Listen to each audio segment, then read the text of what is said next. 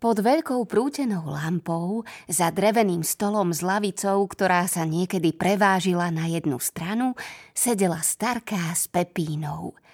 Svetielka žiaroviek skákali po stenách ako neposedné svetlušky.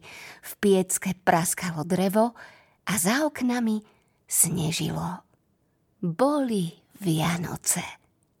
Na stôl prestreli o jeden tanier viac, keby tam náhodou zablúdil nečakaný host. Pod obrusom cesnak, drobné mince i šupinky z kapra pre šťastie. Vo vzduchu rozvoniavalo vianočné pečivo. Minulé Vianoce sa ti narodila sestrička.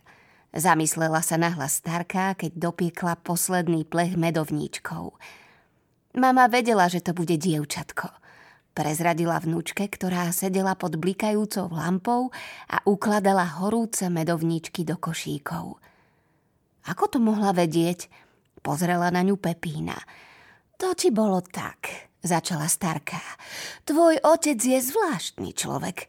Niekedy robí veci inak ako ostatní. Na niečo úplne zabudne, alebo veci celkom domotá. Hovorí tomu tvorivé obdobie.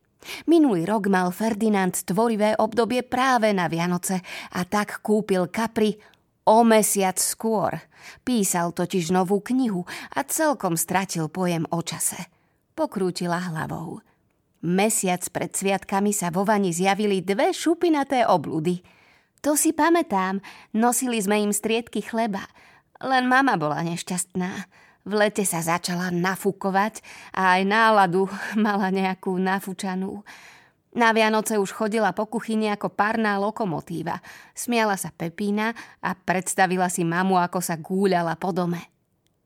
Keď vtedy zbadala vo vani tie šupinaté oblúdy, zúrila. Kde sa budem kúpať a kde budem prať? Na tieto veci otec naozaj nemyslel. Bol predsa muž a tí majú na starosti iné veci – Napríklad nosiť mamičky na rukách, chichotala sa po podfúzi starká Katinka.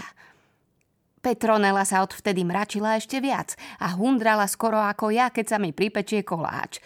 Raz večer zjavila sa v obývačke, navlečená do prúhovaných plaviek s úterákom prehodeným cez plece a dôležito oznámila Mňa zvane žiadne ryby nevytlačia.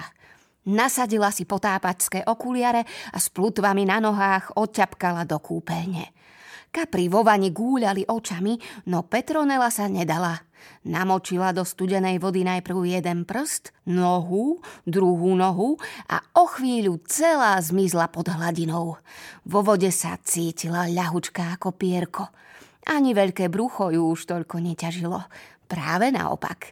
Vznášala sa vo vani ako ryba vo vode, plávala hore dolu, znak i prsia, nechala sa unášať prúdom, občas vyskočila nad hladinu a urobila prekrásnu piruetu a vtedy kapri nadšene zatlieskali.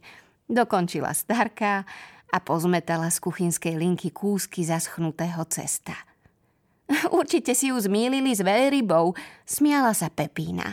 Naopak, Kapri sa s tvojou mamou skamarátili. Opravila ju starká Katinka.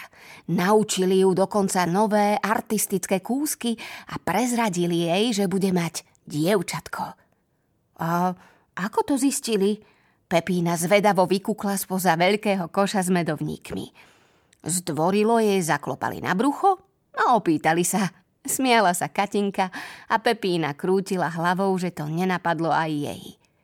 Mama sa potom s kaprami kúpala každý večer vo výbornej nálade, už vôbec nebola nafúčaná.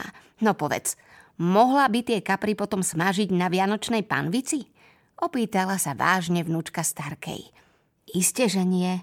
A tak sme vypustili ryby do rieky za longitálskou cestou. Možno tam plávajú dodnes. Dokončila Starka spokojne. Na štedrý večer dolina stíchla.